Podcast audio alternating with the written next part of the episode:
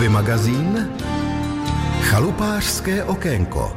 Už delší dobu je na trhu ventilátor, který jednoduše nainstalujete na krbová kamna a když se zahřejí, on se roztočí a stoupající teplo z kamen využije k jeho rozvodu do místnosti. Jak funguje, nám teď vysvětlí Martin Šesták, prodejce krbů a kamen v Plzni. Tato zařízení se využívají za principu Peltierova zákona, kdy při určité teplotě dochází k pohybu elektronů a tím pádem dochází k vzniku elektrické energie a roztočí se ventilátorek, který usměrňuje dané teplo. Takže místo, aby mi šlo teplo nahoru do stropu, tak ventilátor mi ho bude hnát po místnosti. Kam natočíte ten daný ventilátor a záleží s ustavením toho daného ventilátoru, tak bude směřován ten tok teplého vzduchu. Další možností je dát tento ventilátor na kouřovod krbových kamen na rouru. Ta se pravděpodobně rozpálí asi jako první, protože těm kamnům to chvíli trvá. Ventilátor se roztočí a vlastně saje studený vzduch, který je za rourou, přes tu rouru a žene nám ho do místnosti, když to přeženu takto technicky. Ten ventilátor vlastně rozvíří pohyb toho daného vzduchu, tímto se zvyšuje účinnost eh, toho tepla do prostoru cirka tak od 10 až 22 kteří avizují výrobci je velice jednoduchý a když ťuknu jenom do té vrtulky, tak se roztočí krásně a lehonce, takže je to hodně jemná mechanika.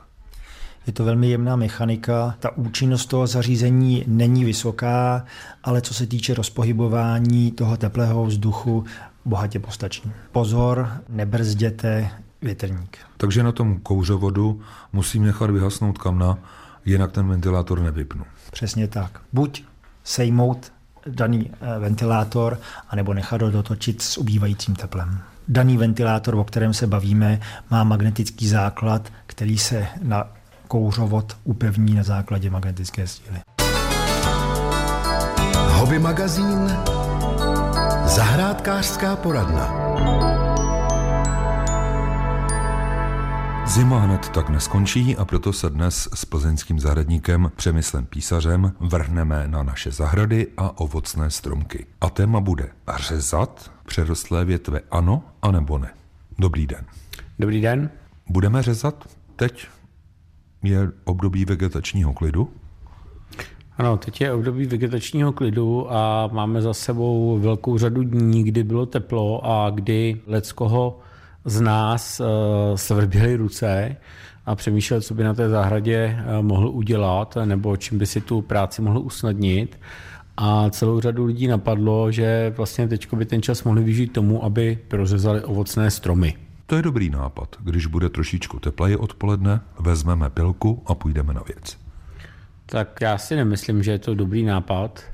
Já chápu, že někdo může třeba argumentovat tím, že když mám teď čas, tak to udělám, je lepší udělat to teď a blbě, než to na jaře neudělat, že se na to nedostanu, ale nemyslím si, že by takhle zapálený zahradník nebo zahrádkář měl uvažovat.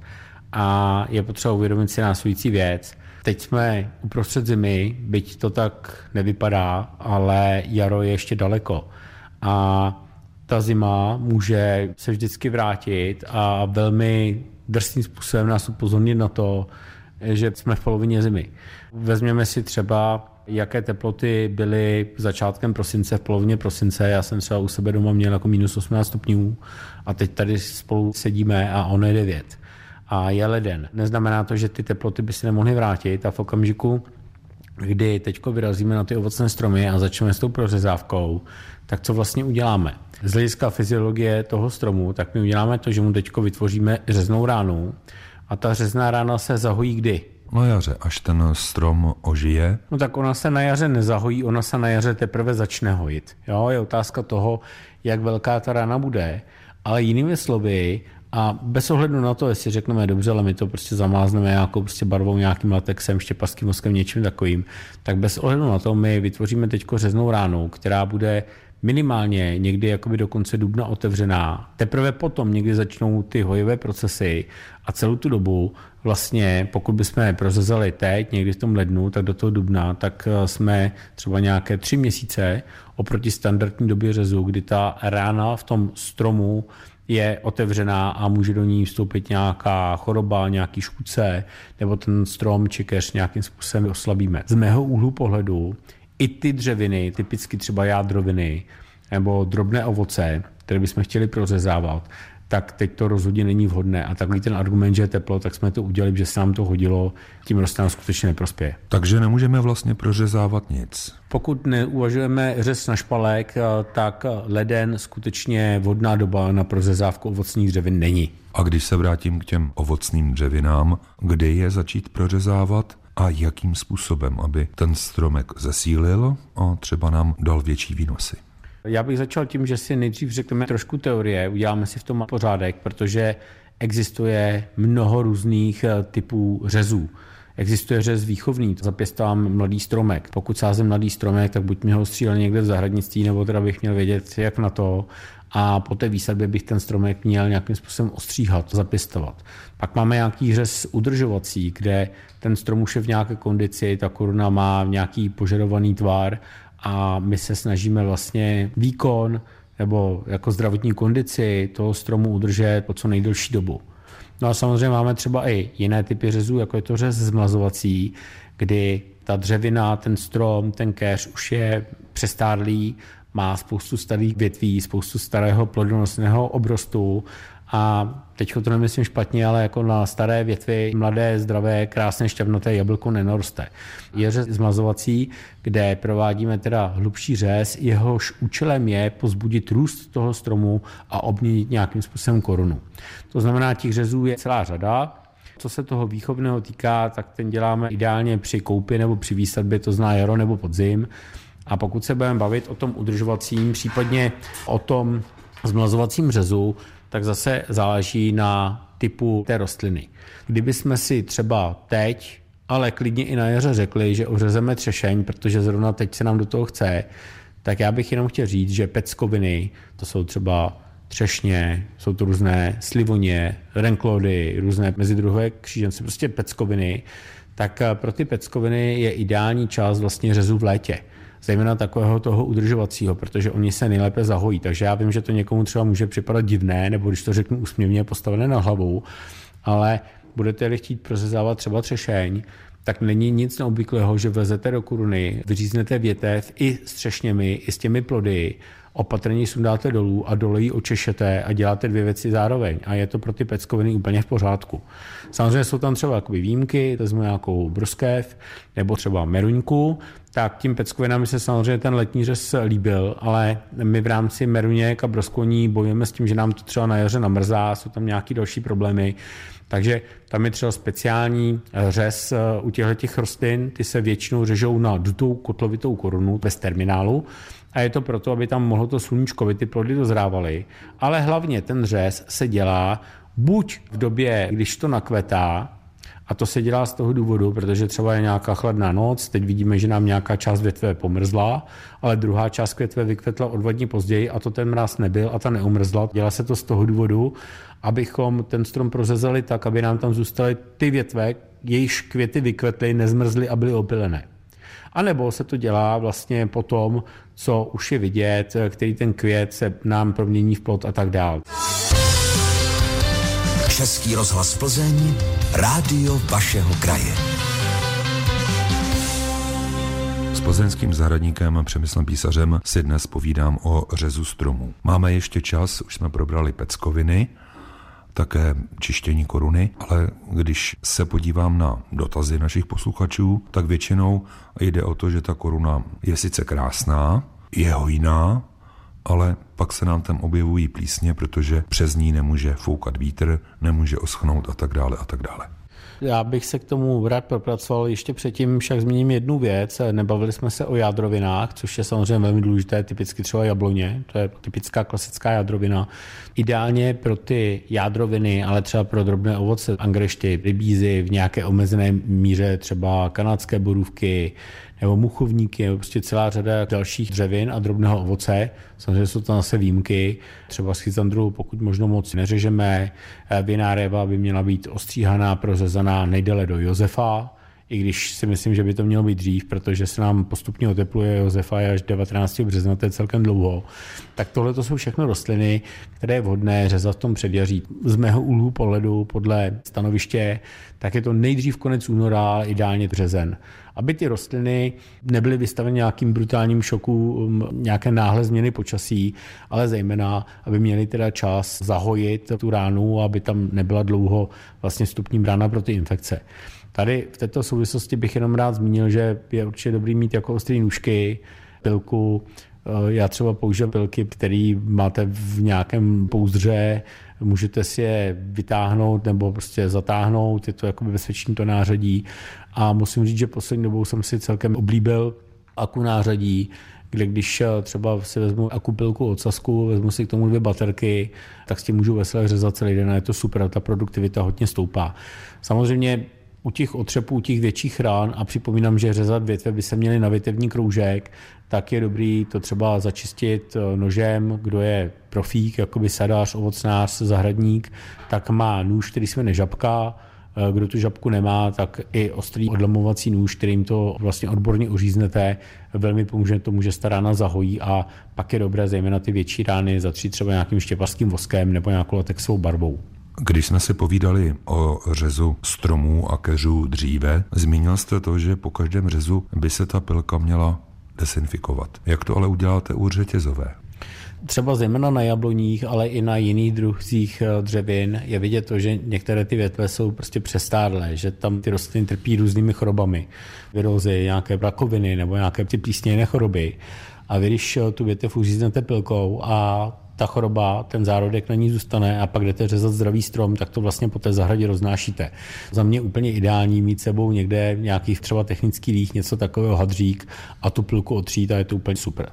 Co se řetězových pil týká, já bych řetězové pily na řez příliš nedoporučoval, a je to z toho důvodu, že ten řetěz je potřeba mazat a maže se olejem. A ten olej při tom řezu vstupuje do té rány a výrazným způsobem komplikuje hojení toho stromu. Takže pokud nemusíte, tak řetězovou pilu nepoužívejte. Vraťme se tedy k těm košatým stromům s krásnou korunou, která vzhledově vypadá sice krásně, ale potom může mít za následek to, že tam bují plísně a nejrůznější choroby. Jak ji prořezat, aby byla vzdušná a aby jsme měli pěknou rodu? Samozřejmě tohleto závisí na každém druhu toho stromu, na druhu té ovocné eh, dřeviny a záleží to na tom, jak ta rostlina vypadá, v jaké kondici, jaké má stáří a tak dále. Ale řeknu to obecně. Řeknu co velmi nerad vidím. Jo? Já když se jako procházím třeba někde po vesnicích nebo zahrádkářských koloniích, vidím, jak se ty lidé, kteří se o ty ovocní stromy starají, jak se opravdu snaží a jak to mají opravdu všechno úplně vylazené až do detailů.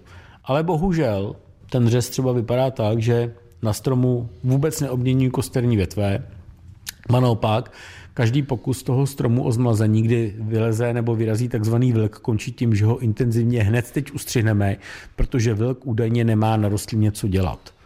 Samozřejmě takovýhle řez, když provádíte dostatečně dlouho, tak ta rostlina zestárne, protože všechno je to jakoby staré a veškeré ty pokusy o to zmlazení, když vyroste nějaký ten nový výhon, takzvaně vlk, tak to je pokus toho stromu o to, aby se zmladil. Nějaká část tady těch mladých výhnů by tam měla zůstat a podle typu eh, dřeviny Eh, vy ten mladý výhon, takzvaně vlk, zastříhnete, necháte ho rozvětvit a za dva, za tři roky vlastně můžete odstranit třeba ty staré větve a tu korunu udržujete pořád v dobré kondici. A když to řeknu jako úplně jednoduše, když se kouknete třeba opravdu na produkční sady, kde to s pěstováním jablek myslí opravdu jako vážně, tak tam jako v rukou toho sadaře nůžky pravděpodobně neuvidíte nebo je uvidíte velmi málo. A nebo bude mít pneumatické nebo elektrické nůžky, které stříhají silné větve. Spíš tam potkáte někoho s pilkou a ten řez těch stromů probíhá tak, že v koruně se obměňují eh, celé větve, namísto toho, aby někdo zastřihal vlastně ty krátké výhony. Takže já bych apeloval, aby v rámci toho řezu jste se zamysleli nad následující věcí. Za prvé, když strom budete intenzivně řezat, tak podpoříte jeho bujný růst a výrazně omezíte plodnost. To znamená, když něco budu opravdu jakoby brutálně ořezávat, no tak mi to hodně poroste, bude to málo plodit. Takže na to myslete. A obráceně. Za druhé, snažte se porozumět jedné věci, a to je to, že když tomu stromu vytvoříte nevhodné podmínky, dáte ho na špatné stanoviště, nepohnojíte ho, nebo je tam sucho nebo vysoká hladina podzemní vody, tak ta rostlina sama o sobě už bude oslabená. A když tomu potom přistoupíte tak, že ji budete neodborně řezat, nebo tu korunu necháte třeba příliš hustou, bude třeba pršet, bude týden nějaká mlha, bude mrák, bude foukat vítr, prostě takové ty podmínky, kdy začínají růst houby v lese, a ta koruna bude vlastně hustá nebo neodborně řezaná, tak co se stane? Tak se tam rozšíří houbovité choroby. Jo? Nebo pokud na stromu nechám staré ovoce, neutrhám ho a to, co spadne, nechám pod stromem, No, tak se pak nemůžu divit, ale že příští rok ty plody mi napadne, já vím, saví žravých hmyz, že ten strom bude nakažený, že bude něčemu čelit a tak dále, tak dále, tak dále. Primárně, pokud tím rostlinám chcete pomoct, tak se snažte přemýšlet o tom, jak můžete zlepšit jejich životní podmínky, protože zdravá a silná rostlina se daleko lépe ubrání úplně všemu. A u té koruny doporučuji udržovat vlastně ty koruny vzdušné, přístupné sluníčku a všemu a doporučuji udržovat mladý obrost, protože nádherná 30 let stará větev, která směřuje dolů a všechny vlky intenzivně ořezávám a jsem na to hrdý, protože to moje životní dílo je přesně něco, na čem vám kvalitní jabko nenoroste. Hobby magazín Zaujalo nás. Před Vánoci jsme vás informovali s doktorem Václavem Havlíkem ze Združení obrany spotřebitelů v Plzni o tom, jak nakupovat. A to jak v kamenných obchodech, nebo na internetu, jak reklamovat věci, které jsou nám třeba malé a nebo se nehodí, a také jak reklamovat výrobky, které by měly fungovat a výrobky fungovat přestaly. A protože od nového roku platí nové úpravy, tak právě o nich si budu s doktorem Václavem Havlíkem dnes povídat. Hezký podvečer. Dobrý večer. Pane doktore, jakých věcí se to týká? Nakupování a nebo reklamací? Tak ono se to týká úplně všeho. Je to de facto změna jak občanského zákonníka týkající se reklamací, tak i zákona na ochranu spotřebitele.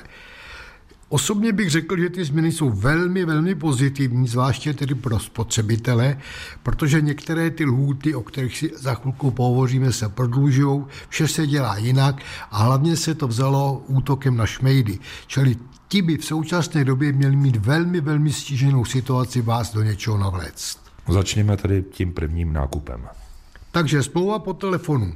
Kdysi bývalo zvykem, že jste zavolali nebo oni zavolali vás a vystačilo, abyste během toho řekl ano, beru nebo něco podobného a už vám přišla zásilka až domů. Což dneska už není možné od 6.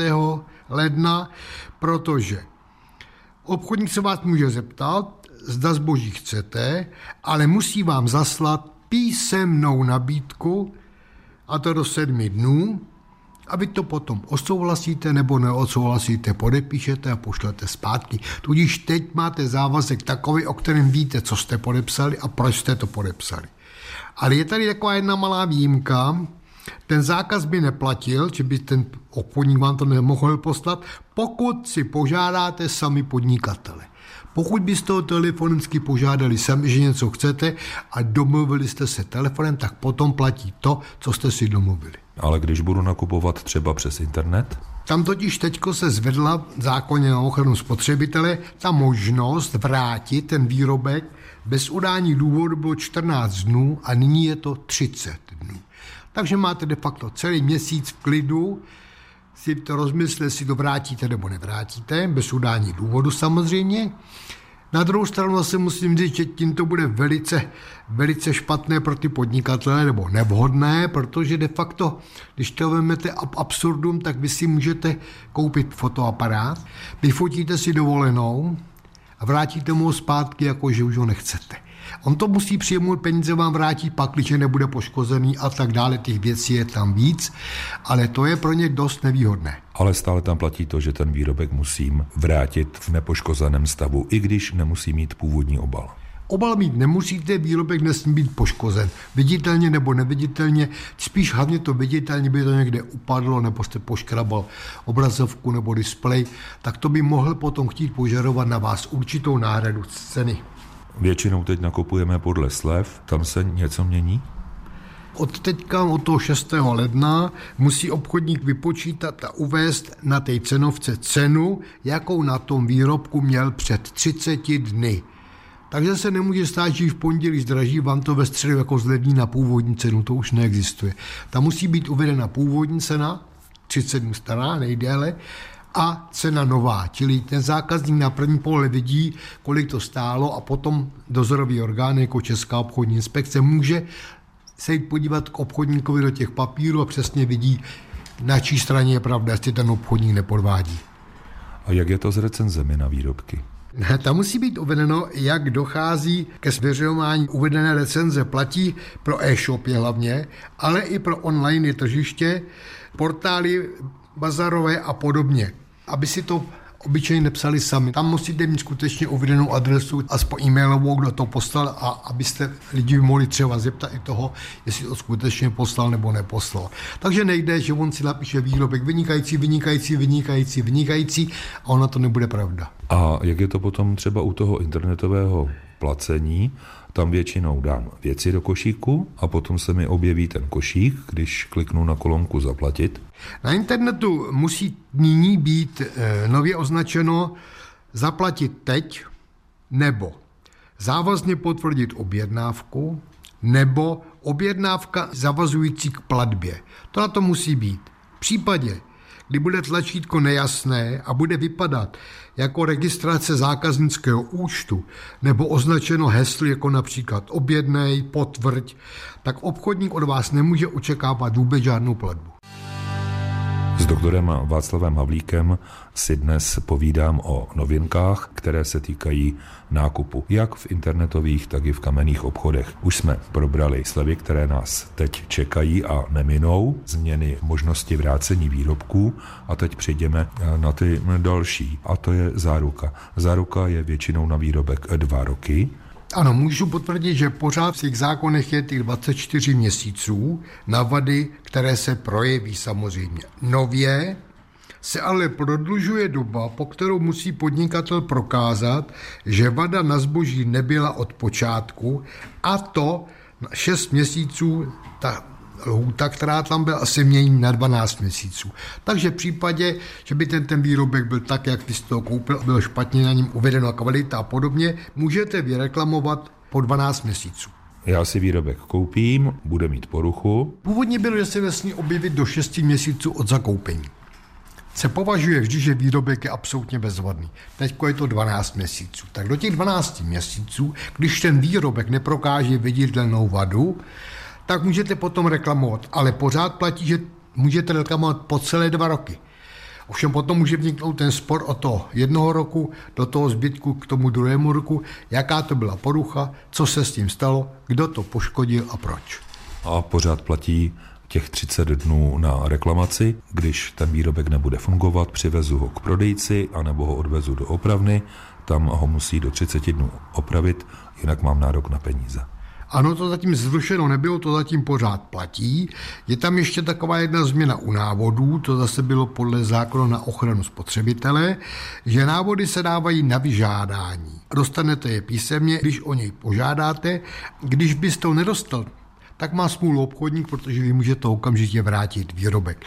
Na ten návod máte nárok, ale pouze po vašem osobní intervenci u toho prodávajícího. Takže už neplatí to, že když jsem si kupoval laserovou tiskárnu, tak jsem ji koupil přes internet, vyzvedl jsem ji ve výdejně, přinesl jsem ji domů a první, co mi bouchlo do očí, najít si vhodnou internetovou adresu, kde je ten návod k použití, buď to si ho stáhnout nebo vytisknout, a tam byl také návod, jak třeba bezdrátově tu tiskárnu připojit k počítači. Ano, to pořád platí, ovšem původ je tady ten, že když vy tuto nebudete chtít doma absolvovat nebo udělat, tak si požádáte toho obchodníka, u kterého jste to koupil, abyste k tomu dostal návod. A jeho povinností je vám ho dodat i když to bude třeba miniaturní knížečka, kterou budu luštit mikroskopem. No, když to bude ta knížečka, ovšem on, když to přepošle, to pravděpodobně bude tisknout na tiskárně, nevím. Pak některý ty nedostávají, tak si to stahují sami a dávají vám to. Ale v psané podobě to musíte v každém případě dostat. A potom je tam ještě jedna zajímavost u těch záruk. Dřív bylo, když jste i podle judikatory soudu, když jste měl tři stejné závady, tři čtvrté automaticky se rušila kupní smlouva, mohl jste žádat peníze. Teď už se to zkrátilo, ty vady jsou pouze dvě, takže máte-li dvě vady stejné, při třetí už můžete požádat o vrácení peněz, anebo o výměnu zboží. Tam těch variant je víc, ale můžete požádat o všechno. Za vyčerpávající schrnutí toho, co platí od 6. ledna, děkuji Václavu Havlíkovi, který je ve Združení obraně spotřebitelů SOS Plzeň a můžete ho třeba i osobně navštívit v úřední dny tady v Majerově ulici 4 ano, Majerova 4, je to v přízemku, je to bezbariérové a jsme tady buď já nebo moji kolegové každé pondělí, každý čtvrtek od 15 do 17 hodin. Zadarmo. Samozřejmě zadarmo, tak bychom měli vždycky dary dobrovolné, ale jak vidíte, naše pokladnička je prázdno, to my to nevybíráme jako takové, protože zatím nám na to dával kraj nějakou dotaci, tak jsme z toho byli živi. Sice špatně, ale byli. Přeji tedy, ať se vám daří a třeba když vyřešíte někomu nějaký problém, že přiveze pořádnou zabíjačku. Ale tak takhle ne, ale zase na druhé straně posluchače žádám o to, aby v současné době chvilku s tím počkali, protože je to novinka, je toho čestého. Ne všichni obchodníci to ještě četli, ne všechny orgány to ještě četli, takže takové zmatky z kraje mohou nastat, že se nám budou finkovat ty staré zvyky, od šmejdu počíne až konce po ty reklamační triky s autama a podobně. Posloucháte Český rozhlas Plzeň, rádio vašeho kraje. Hobby magazín Zvířátka kolem nás.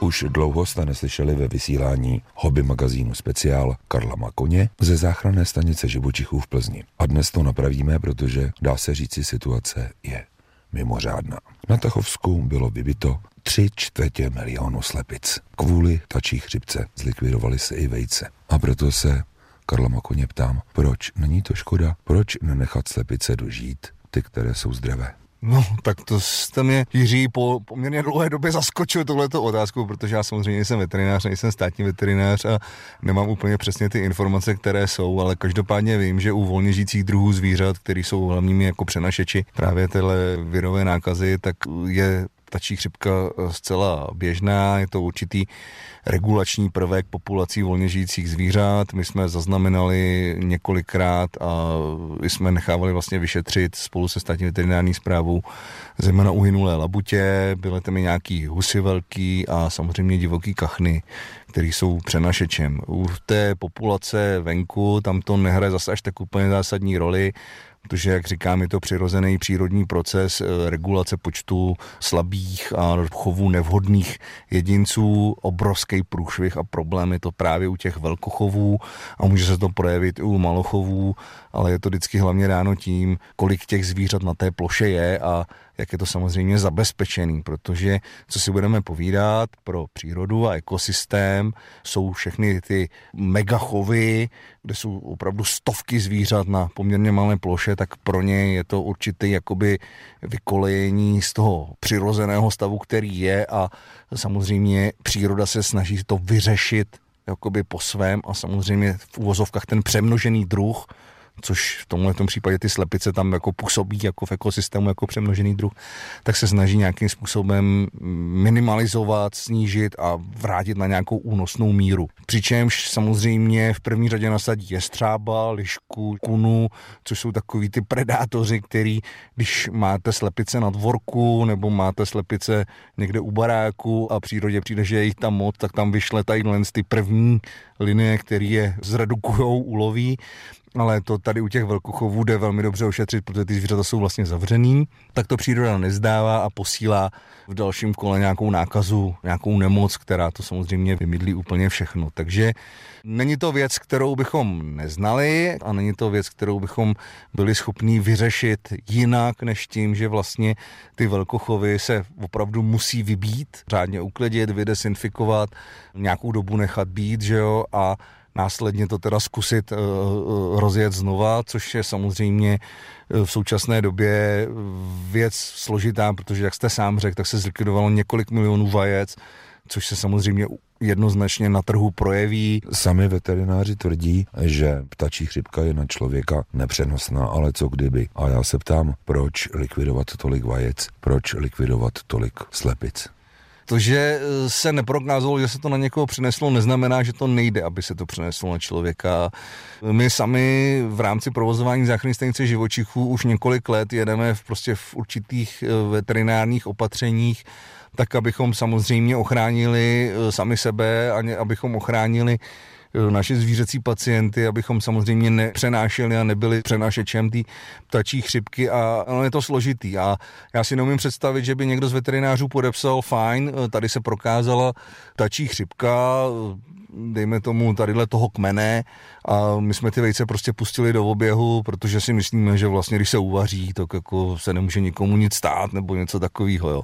Takže tam to asi nejde, tam to prostě nejde v tomhle směru jako řešit, tam se to musí řešit drasticky, jak se to řeší a buďme rádi, že to není jako španělská chřipka, kdy ještě jako se vybíjeli volně žijící zvířata kolem, kdy prostě ta státní veterinární zpráva nebo ten orgán udělali kružnici pět kilometrů v mapě a všechno to tam se snažili vymlátit a snažili vytlout, že jo. Takže tam je důležitý bát na nějakou tu prevenci, nějaký ty základní zoogienická opatření a samozřejmě je to průšvih a problém těch velkochovů kde ty slepice jsou, ať chceme nebo nechceme, tak jsou prostě na malé ploše ve velkých počtech a jsou v takovém stavu, že jsou prostě se na ně špatně podíváte a jsou nakažený. Tam se to samozřejmě rozjede, tam stačí, aby někdo venku vyšlápnul trus od kachny nebo labutě někde, nebo kdo má slepice u rybníka, nebo zahradu u rybníka se slepicema, aby tam přilítla kachna se nažrat ke slepicím, vyprázdní se tam, že jo, a už to jede, už to běží. Poslouchají nás chovatelé i na vesnicích, co jsem četl na internetu. Někdo má názor, nechám to na přírodě, slepice zavírat nebudu. Druhý popisuje, že zavřel slepice, slepice začaly chřadnout, nemohli ven, nemohli hrabat, přestali snášet. Jak se tedy postarat o slepice ve volném výběhu v místech, kde veterináři třeba zakazují volný pobyt slepic a dalších ptáků právě venku? Tak není to z toho důvodu, že by si to veterináři jako vymysleli jen tak pro nic za nic, takže zcela určitě jednoznačně je třeba dodržovat ty jejich nařízení. Už jenom z toho důvodu, že vlastně můžete se stát jakoby přenašečem té nákazy, ale jako pak by to byl hodně velký problém, kdyby se to zjistilo u vás a že třeba i nějakou nedbalostí nebo nějakým porušováním zákona se to prostě šířilo přes vás. Takže já to chápu a rozumím těm lidem a na druhou stranu říkám, asi je jako nesmysl eh, zabezpečit výběh tak, aby se tam nedostal ani vrabec a já nevím co všechno, protože u těchto ptáků vrabců, kosů, vlaštovky se neprokázalo, že by byli přenašeči toho. To bylo zjištěno u těch vrubozobých ptáků, kachen, že jo, kachnovitých labutí a hus. Tam bych určitě byl opatrný, ale jako zase úplně hystericky vybíjet vrabce nebo nekrmit eh, ptáky na krmítku, protože by to mohli přenést, to, to mi přijde zase jakoby moc, jo. Ale záleží na tom, kde to je, kde to vypukne. Ty slepice to nemusíte ani na nich jako zaregistrovat, můžou to úplně v pohodě zvládnout, protože zase vaši slepice, který si běhají venku, jsou zase jako v pohodě, že jo, můžou to zvládnout. Kdybych měl slepice, tak bych byl opatrný na to, aby přišli do kontaktu zejména s těma druhama ptáků, kterých jsme se bavili.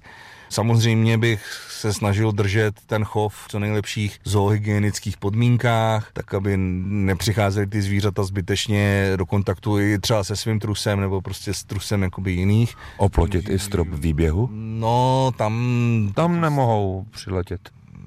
No tak jako asi těžko, když máte uprostřed vsi dvoreček, tak vám asi těžko přistane labuť nebo kachna. Jako tam si myslím, že to je zbytečný, ale jako ty nařízení nejsou jen tak jako pro nic za nic. Takže je to ve své podstatě na každém, taky záleží na tom, v jaké je to době. I u těch volně žijících ptáků se ta ptačí chřipka nejvíc projevuje právě v tom období takovýhle lezavý počasí, leden, únor, že jo, březen, jaro, léto je klid, že jo, zase se o tom neví a zase se to objeví, až když jsou takovýhle plískanice, což je v celku jakoby normální, standardní. Ono zase, kdyby třeba bylo podle mě pod nulou a mrzlo, tak by zase ta situace byla taky jiná, zrovna tak jako je jiná situace, když svítí sluníčko a je sucho. Že?